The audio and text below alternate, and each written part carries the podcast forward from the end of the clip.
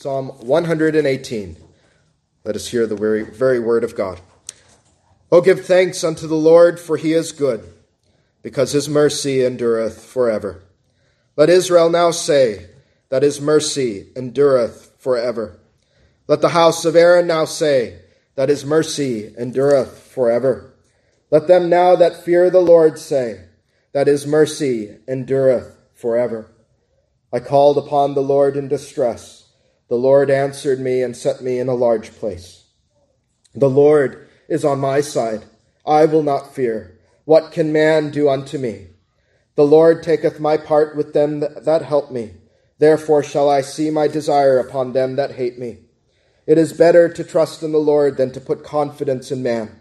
It is better to trust in the Lord than to put confidence in princes. All nations compassed me about, but in the name of the Lord will I destroy them.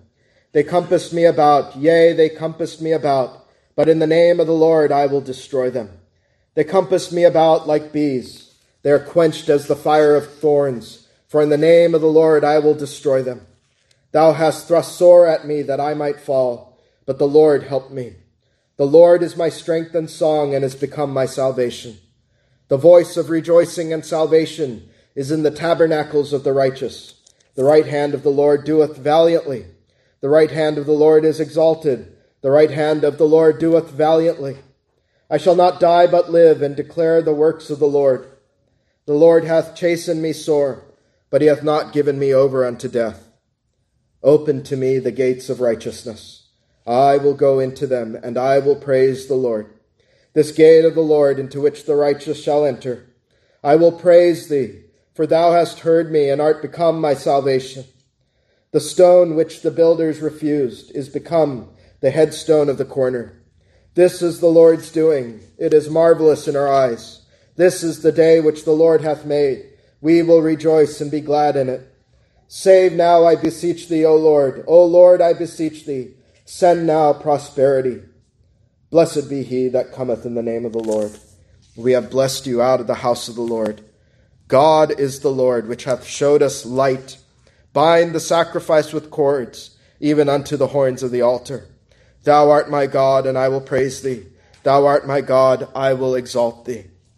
O give thanks unto the Lord, for he is good, for his mercy endureth forever.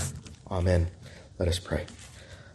O glorious and gracious God, we come now to the preaching of the word, and thy minister asks for divine help. O God, send the Spirit, the same Spirit that uh, inspired this text, that that Spirit would demonstrate the power of God, the glory of God, the wisdom of God through the preaching of the Word. And we pray that all the ears here that would hear would have the Spirit open their ears to the wonderful things that are found in the Word of God. Would you help both minister and member now to glory in and revel in the excellencies of Christ Jesus our Lord? So help now your minister preach, that it be not in the wisdom of man's words, but in a demonstration of the Spirit and of power, that the faith of the congregation would rest entirely and wholly in God. We ask this in Jesus' name. Amen. Well, brethren, we come now to the last of the great Hallel Psalms.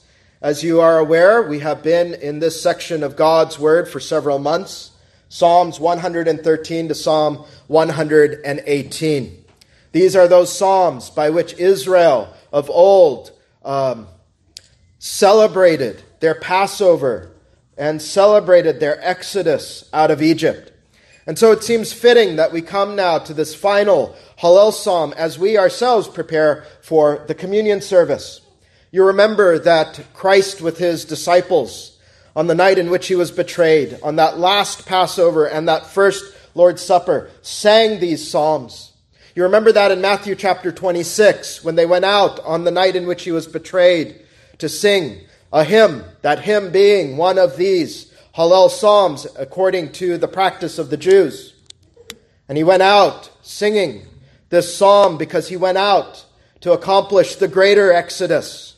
The greater exodus, not from Egypt, not from Pharaoh, from which many men had escaped, but that one bondage that no man can escape from a bondage to sin and the devil, a bondage to eternal misery and hell, through Christ, our Passover, who is slain for us. And so we see these Hallel Psalms as a new song, as new songs in Christ, our Redeemer. They give uh, to us, God has given to us fresh meaning in all of these Psalms as we sing them with Christ, our Passover lamb, in view. And the psalm that is before us, Psalm 118, is especially important when it comes to prophesying of the work of our Lord Jesus Christ. And that's demonstrated many times in the New Testament, as you might be well aware, that this psalm, especially its 22nd verse, is cited multiple times in the New Testament, even by our Lord Himself. And so we see this psalm as prophetic in a very heightened way concerning our Savior. And its primary theme, especially as you consider our Savior in view, is really thankfulness. Thankfulness for the goodness of God.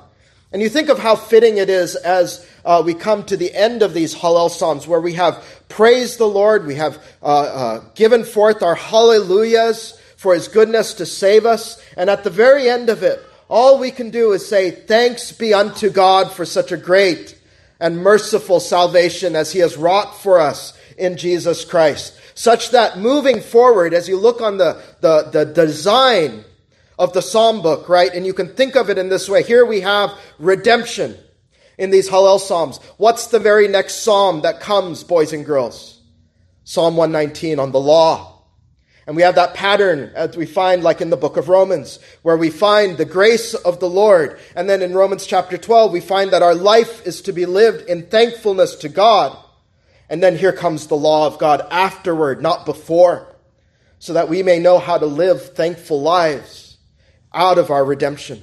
And so when you consider the great law psalm, you must consider it in view of Christ's work here in Psalm 118 as we enter into that psalm in months to come. And so this final Hallel psalm shows our praise ought to lead to a life out of thankfulness for the goodness of the Lord. And that's our theme. Give thanks to the Lord for his goodness to us in Christ. And we'll consider it under the three heads in your bulletin this morning. First is our Lord's goodness, our King's sufferings, and our Christ's salvation. First heading, our Lord's goodness. In this heading, we'll consider the first four verses of the psalm. And if you're new to our psalm of the month, uh, I cannot go through verse by verse, but I give a sense of the theme of the psalm so that you may know how to sing with understanding. You should be able to take this psalm tonight and spend the next week just rejoicing in it as you consider it. But in this first head, we consider the first four verses. Verse 1 begins Oh, give thanks unto the Lord, for he is good, because his mercy endureth forever. And you'll notice, if you are aware um, from our reading, the psalm is bookended in this way. It ends the very same way with this directive to give thanks to the Lord, for he is good, for his mercy endureth forever. And that is important. We'll consider that in a moment. But the first part of this directive for thankfulness is this, and we overlook it to give thanks to the Lord, for he is what? Good. Not even that he does good, but that he is good. In fact, our thankfulness must not begin with his mercies towards us. Rather, our thankfulness begins with the contemplation of who God is, that he is good. And here is the thing only he is good, absolutely speaking. So. You remember, boys and girls, Christ told the uh, rich young ruler that there is none good but one, that is God. Yet, you do find that the scripture speaks of other men as good. Barnabas, for instance, is called good in Acts 11:24. So why would Jesus say that there is none good but God? Well, because God alone is absolutely good. And he is the source, he is the fountain of all that is good. Uh, man's goodness, even when we are glorified in heaven, saints, pales in comparison to the goodness of God. We are finite. Our goodness is finite. It is not infinite. Our goodness is uh, uh, much smaller, even when we are perfected, than God's. But there is an absolute and total purity and perfection in God's goodness. that we ourselves will never possess, and no man will ever possess. Boys and girls, you think of it this way as you go back to the very beginning of the Bible. Why can we say then that the creation was made very good? Because its creator, its source, is good. And from God's goodness, then, is every blessing man can have and does have. But we must even go further than that. Because God is good, we must believe that every aspect of God is good. And every, every action of God is good. Every aspect and every action of God. Every aspect of God is good. Every divine attribute is good. God is simple, as we have heard many times. You cannot really separate his attributes one from another. So we say and admit his holiness is good. His wisdom is good. His power is good. His truth is good. Every aspect of God. But also every action of God that he performs is good. His creation is good. His providence is good. His providences are good. Why can we say this, boys and girls? Because God is good. God is good. And that affects how you think about everything truly. As God is sovereign over all, you think about now as you consider that God is good. You think on all of those words you've heard in the Bible. What did Joseph say to his brothers when he thought on their evil? Right? He said, What they meant for evil, God meant for good. Why? Because God is good. And that's what you must say in every trial, isn't it? God is good. You know, it's a simple thing, but it's often far from our hearts. You say in every providence, This is good for me. Every trial, you say, Good. One day you will see why, even if you don't know why today. Faith believes this about God's goodness that God has not ceased to be good to me if I am a child of God such that even in your disappointments, you would say, as Eli said, It is the Lord. Let him do what seemeth him what? Good. Why can we have that kind of faith? Because God is good.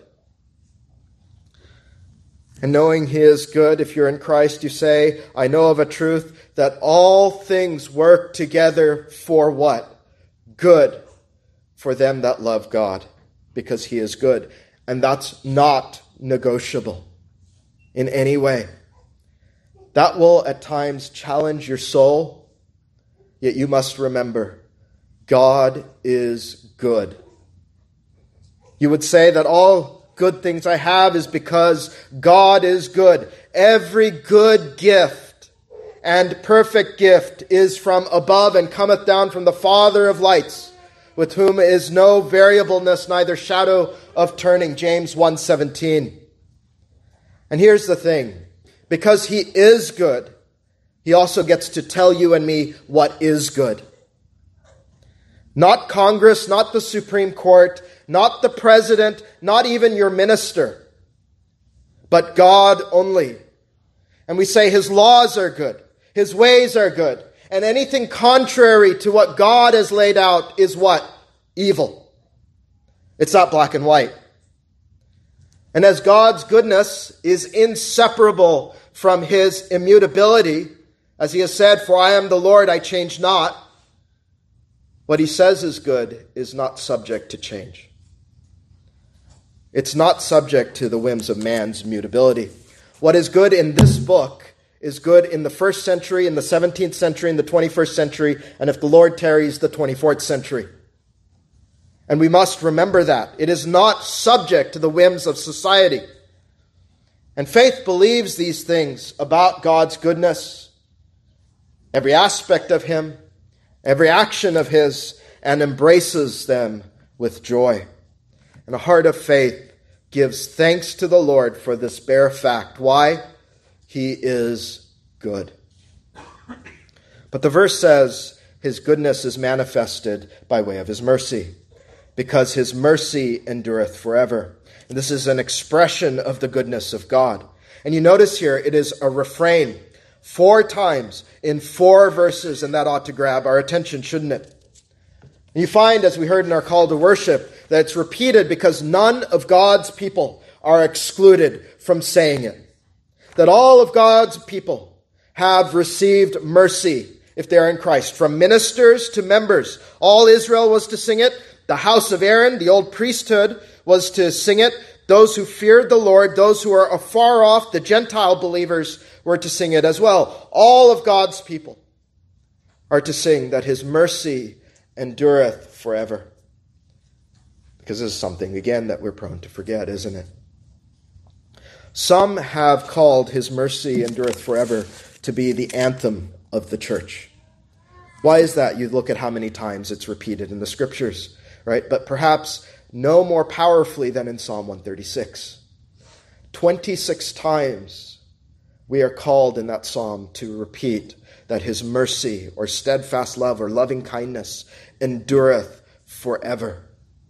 It's an unceasing refrain meant to be, in a sense, the anthem of the church that we live by the mercies of God. Whatever condition the church is in, whatever state his people are in, we must remember and never forget there is plenteous mercy for us in Christ. Child of God, will you, in a sense, make this the anthem of your life? That is loving kindness, that is mercy, endures forever, especially as you come to the supper next week and you prepare to take the bread and the wine you see the broken body of the Lord and his poured out blood. Can that not testify to you that his mercy endures forever? And it is a call in this psalm to sing with a great shout that his mercy does endure forever. God's goodness is inseparable from his eternity, isn't it? The product of that is mercy unending to you, child of God, because he changes not and he is eternal. Well, let's consider some uses of this knowledge in the first four verses besides praise. When you sin and you are brought low in grief, why repent? Because his mercy endureth forever. When you are in need of help without any power or wisdom, why pray? Because his mercy endureth forever and is not ceasing towards his people when you're under the rod of affliction and chastening from the Lord, even, even over your sin, and you're so ashamed and you sense the smarting of God's rod, what must you ask? In Psalm um, 77, verse 8 Is his mercy clean gone forever? Doth his promise fail forevermore? And you respond with that refrain of the church No, his mercy endureth forever. You have to remind your soul of these things, child of God. And this is why God wants you to repeat these things many times. Recently in family worship, we were reading through the account of when David took a census. And he was chastened by the Lord, as you remember. He was confronted by Gad. And Gad laid out options on how Israel might be chastened. And David was to choose. What was David's only response?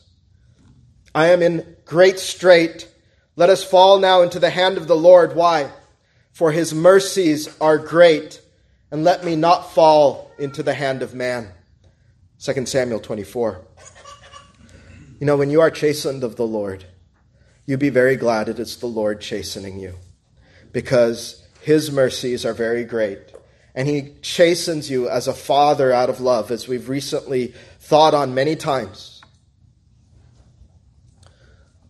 But of course, the greatness of his mercy is exemplified most of all by Christ, our Passover.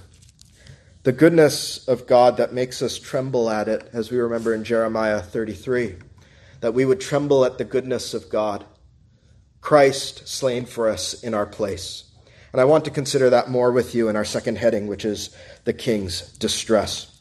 This next portion of the psalm deals with the distress of the psalmist. That would be from verses 5 to 18, where he recounts the soreness and great troubles that he had undergone. And the psalmist here recounts what appears to be a prior trial, a prior distress that he had fallen under. And he sings this and pens this by the Spirit's inspiration in view of how God had helped him in it, through it all, and that he could say, God is good and the Lord is merciful to me. Now, before we get into the substance here, I, I didn't want to leave before meditating on this thought that there is a principle here, child of God. You and I are quick to forget prior deliverances, aren't we? You forget his mercies. You forget all the straits you have been, that the Lord has been faithful time and time and time again to draw you out of. And thanks and praise are far from us then in our present trials and distresses, because we are not often in the frame as the psalmist was to remember how God has been good to him and how God has delivered him. And all children of God can remember his mercies, beginning at least at the cross and moving forward from there. Well, we're unsure of who the psalmist was. We cannot tie it into a particular uh, deliverance into a particular moment in history. And if the psalmist wasn't King David, it was certainly a godly king. Uh, you see um, evidences of that, such as in verses 10 and 11. All the heathen nations encompassed the psalmist. He was going to destroy them all in the name of the Lord. And so the psalmist had kingly power. And he represented the nation, the people of God. This is a king of faith who knew the goodness and mercies of God in his distresses. You think about David himself on the 27th Psalm, who had said, I had fainted unless I believed to see the goodness of the Lord in the land of the living. Right? This is the frame of good and godly kings. But for time's sake, because this is our psalm of the month, let's just cut to the chase, as it were. Who does the Holy Spirit have in view? You know it's King Jesus. Uh, when you see the purity of heart and the greatness of the suffering of this king, fitted with the final portion of the psalm full of prophecies about Christ, you can know for a certain that this trouble and affliction supremely speaks of what Christ has suffered to win salvation for us, the citizens of the kingdom of heaven. And here you find his great trust in the Lord's goodness in verses 8 and 9. It is better to trust in the Lord than to put confidence in man. It is better to trust in the Lord than to put confidence in princes. Now, we ask ourselves, why does God repeat himself? It's because we have truths that we must grab a hold of. Here, what is the truth? It is better to trust in the Lord than to put our confidence in men. That's the truth that we must embrace. And when it concerns Jesus, we can forget We've considered this in prior sermons that Jesus himself was a man of faith. He trusted in God. He had to in order to save us who are full of unbelief, to represent us who are full of disbelief and faithlessness. But consider then, as this psalm gives us a bit of the heart of Christ, how Christ trusted in the Lord in all of his distresses, then, children of God. You think of the ungodly kings of old, who in their distress, right, what did they do? They forgot the Lord and they sought foreign powers for help. They looked to nations like Assyria and Egypt for help instead of putting their trust and their confidence in Jehovah. We remembered not too long ago King Jehoshaphat. He was godly. And when he was perplexed, he came before the Lord with his immortal prayer. For we have no might against this great company that cometh against us. Neither know we what to do, but what? Our eyes are upon thee. A godly king who trusted in the Lord, 2 Chronicles 10. And you know Christ never committed himself, trusted himself to men. John 2:24, but Jesus did not commit himself unto them because he knew all men. Learn from the Savior. What is the refrain? No confidence in men, even princes. No confidence in men. You and I cannot rely on any mere man, not the ministers of God, even. You can only rely on Jehovah to save us. Can he and will he use men? Absolutely, he uses means. He will send us at times men like Moses, men like Paul, men like Luther, men like Calvin. But our trust, never in men but the Lord that sends men when we depend on God. This also speaks to the kind of trust that we put in the princes of this world as well. Many of God's people put their hope and trust in princes.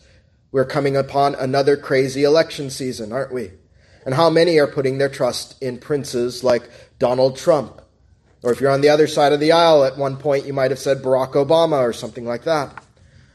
Trust in the Lord. Pray to Him. Commit yourself to Him. No man, you think a man can save this nation? You think a man can save the church of Jesus Christ? Absolutely ridiculous. Only God can. No confidence in men. Remember that, children of God. No confidence in men.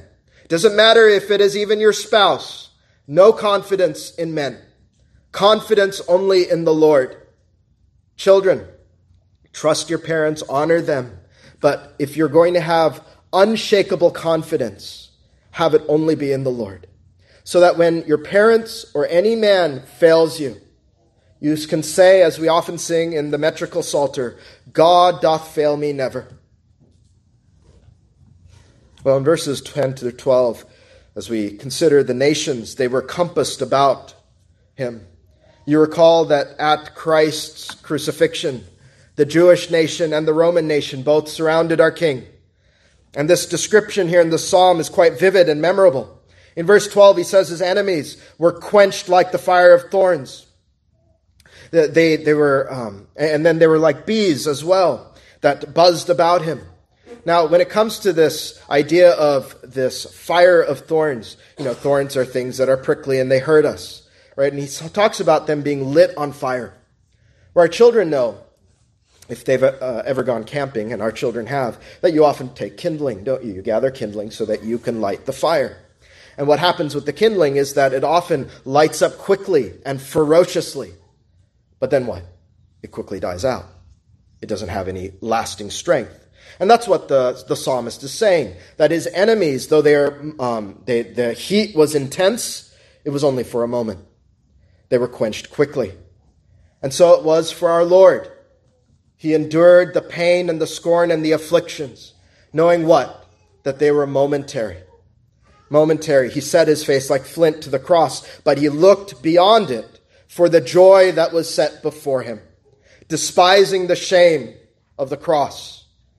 His enemies are also like bees that had been stirred up. If you think about that, if you've ever been surrounded by wasps or bees, um, stinging, surrounding, painful, confusing, enveloping, this is what his enemies were like, and it's a vivid portrayal of what the cross was like. Thrusting at him sore, we read, that he might fall. You think of the enemies of Christ crying, Crucify him, crucify him, spitting at him, mocking him, flogging him. And this is a sense of what that was like. But where does his faith look? Heavenward, above the noise, above the tumult, above the pain and the shame. Verse 13 says, His enemies had thrust him sore, that he would fall, but the Lord helped him, because the Lord is his strength and song. He lived even when he was without any consolation from God on the cross. He constantly looked to the Lord for help. After crying, My God, my God, why hast thou forsaken me? He still lived by faith. He still saw the Lord as his strength and his song. This is a citation from Exodus 15:2. And so boys and girls, if you want to cite if you want to see again a connection to the Lord and the greater Exodus, there it is. But people of God, would it be that we would call the Lord our strength and our song? That we would look to the right hand of the Lord in our distresses as Christ did, verses 15 and 16. You know, his humanity had no power to help him on the cross. You saw that he couldn't even carry his own cross, he needed help. And so he looks to the strength of God. He looks to the strength of God, and if the Savior must, we must too in order to bear our trials. He said, The right hand of the Lord will get the victory. It is the right hand of the Lord that is exalted and doeth valiantly. Jehovah's hand is power, and he committed himself to his power. Who can contend with the exalted right hand of Jehovah? Right? This is the question. And when you take the right hand of power and you take God's goodness, isn't that something that should draw us to look to the Lord as our strength? His, he is good, and his strength is exercised in goodness. And you remember, as far as it was Christ, it was his divine nature that upheld him on the cross. And here we see why he needed the divine nature to uphold him. Because we see here who was chastening him. It was not the nations that chastened him, but Jehovah. Verse 18 says, The Lord hath chastened me sore, but he hath not given me over unto death. Why in the world would Jehovah chasten the Lord Jesus Christ? Do you know why? Why would he chasten the Lord Jesus Christ? Had he committed any iniquity? No. Perfect and pure, blameless, spotless. He was not chastened for his own sin, but your sin, child of God, if you believe on him. What does Isaiah 53 5 say? He was wounded for our transgressions. He was bruised for our iniquities. The chastisement of our peace was upon him, and with his stripes we are healed. Did you hear that? The Lord chastened him sore. The chastisement of our peace was upon him. In other words, he received the chastisement that brings you peace, child of God. Can you not behold the goodness and severity of God met together on the cross?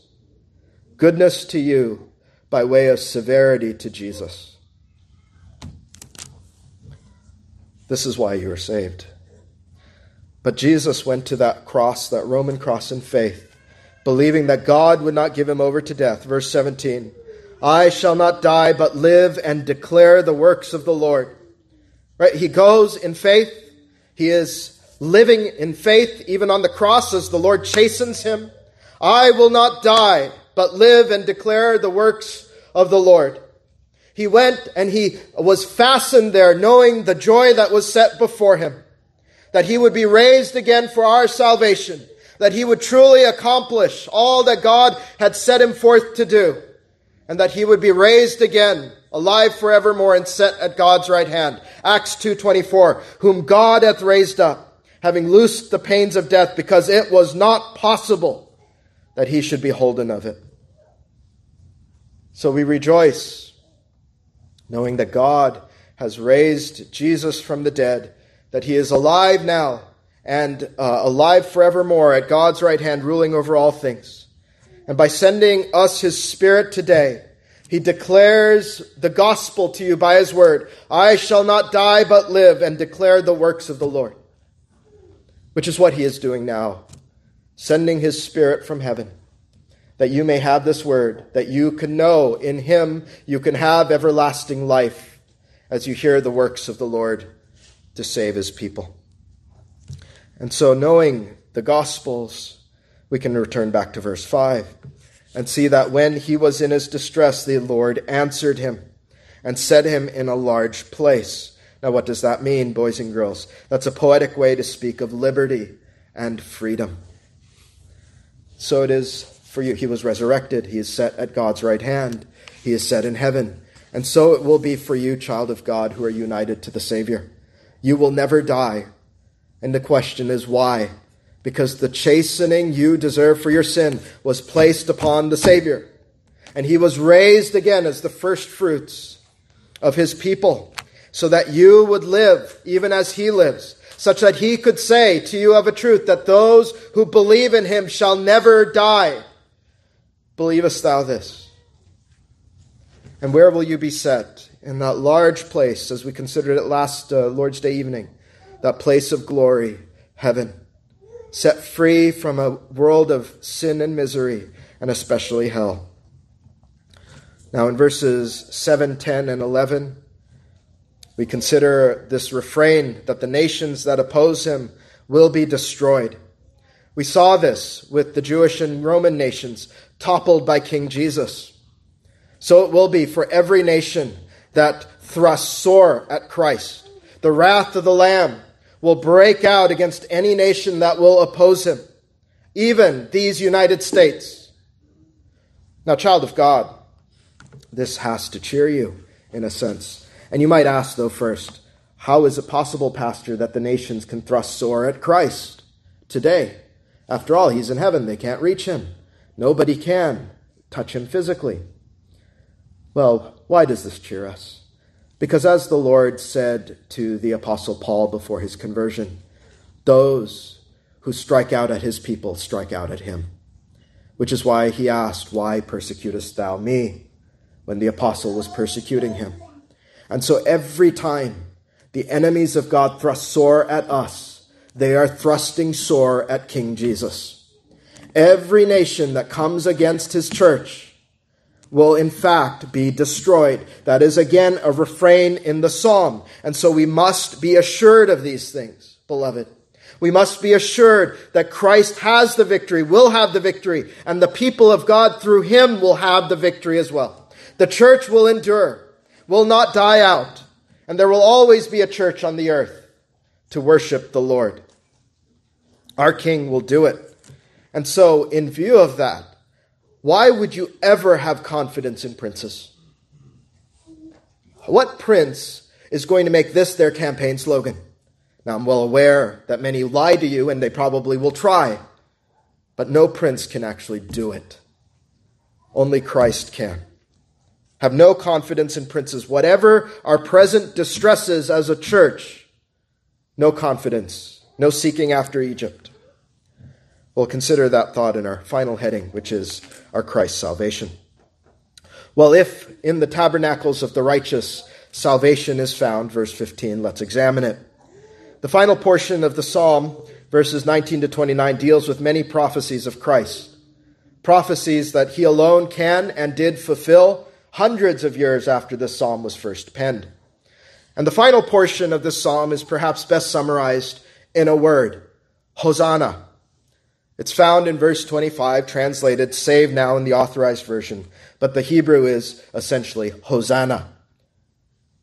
Our psalm then was on the lips of God's people when Jesus entered Jerusalem. You find verses 25 and 26 in Matthew 21:15 and the multitudes that went before and that followed cried saying Hosanna to the son of David blessed is he that cometh in the name of the Lord. And so you see here that this is a, a direct prophecy of our Lord Jesus Christ. But as we consider that and what they're saying there, which is save now, perhaps you might understand what was on their heart the entirety of the psalm. As you consider back in verse 19, then, as we consider Hosanna, we go up to verse 19 and we read what was in their heart and mind. Open to me the gates of righteousness. I will go into them and I will praise the Lord. This is the desire of all who are saved of all who cry, Hosanna, open to me the gates of righteousness. This is speaking particularly of the gates of the temple. But as we've done some work in this last week, as we considered heaven, this is, as the temple typifies heaven, this is a call for heaven's gates to be open to the sinner. Would you open to me the gates of righteousness? Would you open heaven to me, O Lord? Save, I plead. Why do sinners have to plead that the gates of righteousness, the gates of heaven, must be open to them? Because the gates of heaven are barred and shut to sinners because of our sin. You can see that typified even in uh, after the fall of man, the flaming swords that were set before the tree of life. Barred, heaven is. And the, the sinner who is under conviction of sin considers their own righteousnesses and says, These are as filthy rags. All I have done is of filth and is vile. And I need not my own righteousness, I need an alien righteousness. And so, O God, open to me the gates of righteousness. I have none, as the word of God says, and you see it, right? Everything that you have done, even the best works, you say, polluted polluted with sin, polluted with self. So if you don't open the gates of righteousness for me, Lord, I have nothing to bring before thee. Justify me, declare me righteous that I might be saved. Hosanna, save, Lord. And so, friend, the question is this morning Have you asked the Lord to open the gates of righteousness to you? Or have you thought that you are going to boldly and presumptuously walk into the presence of God and say, Here it is, here's all my righteousness. And before your eyes, you're going to see them as menstrual cloths before the Almighty. And you are going to say, Woe is me, for I have no righteousness of my own. Have you admitted then, friend, that you are a sinner? Have you been afraid to tell this to God Almighty? thinking that if I do say this, he is going to cast me away and never let me in. And so I must pretend, I must hide behind fig leaves and say, I have some righteousness of my own. Can't do it. He sees right through it. Friend, this is where you must remember the goodness and mercy of God. That there is goodness and mercy even to the chief of sinners, the chief of sinners. There is a gate for you, friend, sinner, if you will enter into it, and you must enter into it. Verse 20, this gate of the Lord into which the righteous shall enter. What is this gate in which the righteous shall enter? What is the one gate by which you must enter? The only gate is Christ. John 10 9. I am the door. By me, if any man enter in, what? He shall be saved. Is there any room for doubt that if you have entered these gates of righteousness, if you have entered through Christ, thou shalt be saved? The one who says, I am the way and the truth and the life. To hear in Christ is the gate of righteousness. You are to enter into him by faith. You can enter into heaven even this day. Our communion text will be uh, the Lord Jesus saying his second word, which is to the thief on the cross, Today thou shalt be with me in paradise. You enter through Christ, and heaven's gates are open, thrown open, flung wide open. They're not just opened a little bit, they are totally open in Him.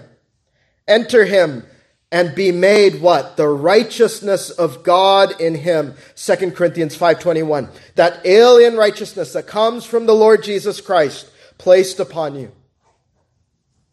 Have you known, sinners, that one is not made righteous by works of the law, but instead made righteous by the righteousness of God in Jesus Christ and received by faith alone? This is what you must know as you say, Save now. But if by faith you have called out Hosanna to Christ and trusted in him alone, what can you say? I have entered into the gates of righteousness. And he has heard me. Jesus has become my salvation. Verse 21 This is what you must do. I will praise thee, for thou hast heard me and art become my salvation. He is your salvation. Have you ever considered how often it is that the Bible says that God is our salvation? Praise him, for he is good, his mercy endureth forever.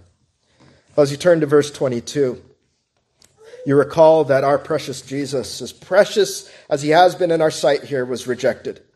The stone which the builders refused has become the headstone of the corner. Now, the rulers were to build the temple of God. This goes to the religious leaders at the time of Christ. But astonishingly and stupidly, they rejected, and sinfully, they rejected the foundation stone of the very temple, which is Christ. Christ, in whom the scriptures teach, is the chief cornerstone, and the church is built on him and him only. He says, I will build my church. He is the chief cornerstone of that church. And you know, Christ took this verse when he was rejected by the chief priests and the Pharisees. Jesus saith unto them, Did ye never read in the scriptures, the stone which the builders rejected, the same has become the head of the corner. This is the Lord's doing, and it is marvelous in our eyes. Matthew 21, 42. I don't think we should get past the fact that Christ says you should know that this psalm is about him. Have you never heard in the scripture, read in the scripture? But what does verse 23 say of our psalm? And why does Christ cite it? That this rejection of Jesus is marvelous in our eyes. Have you ever thought on that? Why is the rejection of Jesus by the chief priests and rulers marvelous? Well, you know this is God's design, first of all, such that when you see Jesus rejected, you are never to doubt. Right? Is he the Messiah or is he not? God has already told you that the Messiah will be rejected by the very builders and rulers of God's people.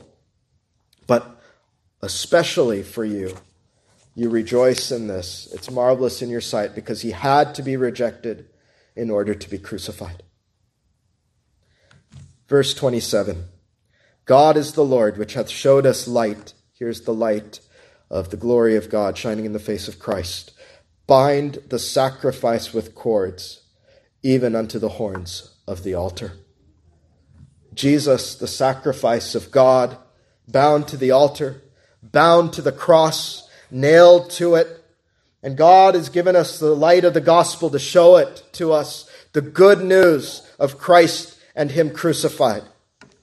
And when we perceive the cross in this marvelous way, right, we do say, though we mourn over it, that Christ was rejected. We do say it is marvelous that he was rejected, so that he would be uh, bruised for our iniquities and crushed for them, that the chastisement of God that brings us peace was upon him through his rejection.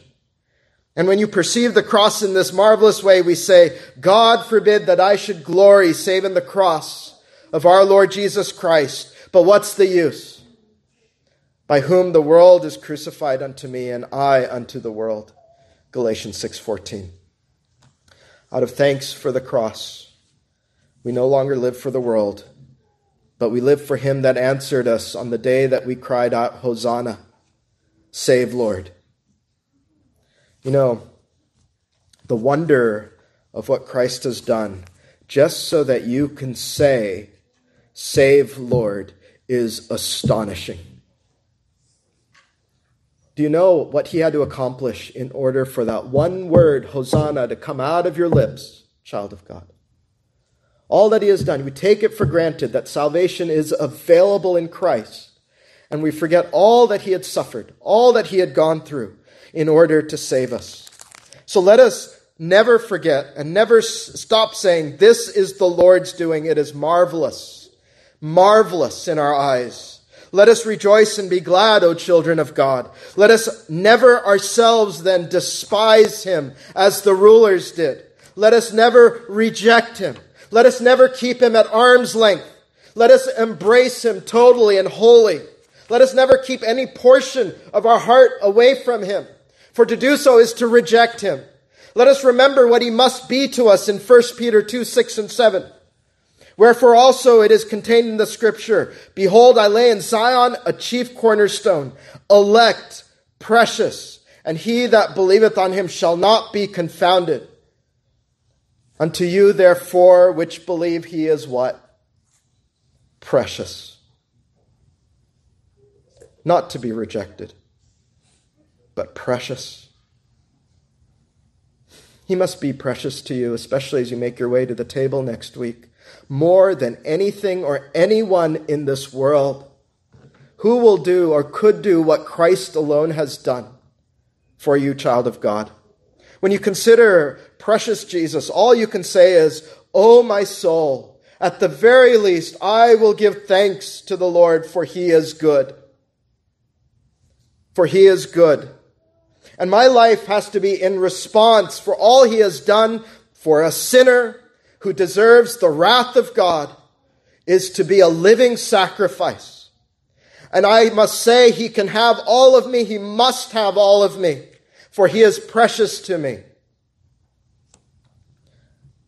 And we must resolve with all our soul to praise him, as in verse 28 Thou art my God, and I will praise thee. Thou art my God, I will exalt thee. Here is your God. Here's another refrain. You have no other God. You put away whatever it is that has mastery over you. And you repeat twice that Christ is your God, and I will exalt him only. And what a terrible thing it would be if you have no desire to praise him.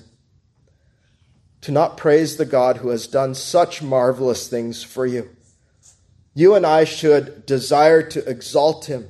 Our desire, we're going to talk about our desires a bit tonight, but our desire and not being pulled into the worship of God to praise him. But our desire is to run into this place and into the secret place and into family worship to praise him and exalt him. You should not think of it as a bare duty, but your desire. Because Christ has opened the gates of righteousness to you by the tearing of his own flesh, which you will see uh, prominently in the supper next week when I, God willing, break the bread before you. And you hear the words of the Savior, This is my body which is broken for you. And you think, the gates of righteousness are open for me. Heaven's gates opened in the body of Christ. And so the psalm ends, as I told you, as it began. Oh, give thanks unto the Lord, for he is good, for his mercy endureth forever. The idea, in a way, is after you have meditated, you have first sung it, and then you've meditated on the psalm's truths, is that you get to this final verse and you sing with such understanding and adoration and you find that this final stanza is more heartfelt and more full of glory than when you first began. Let us then exalt and glorify God for his goodness and mercy to us, that he opened to sinners the gates of heaven when he bound Jesus to the cross. Child of God, this psalm has demonstrated that he is good and that to you his mercy endureth forever. It will never end you will never fear, as we heard last Lord's Day, that in heaven one day his mercy will stop. You will have it forever. And if that is the case, then your praise to God for Jesus Christ should never end either. And may your life, in response to all his goodness, be a living sacrifice, your reasonable service. Amen. Well, may God bless our meditation on this psalm. Let us arise now, if able, as we go to him in prayer.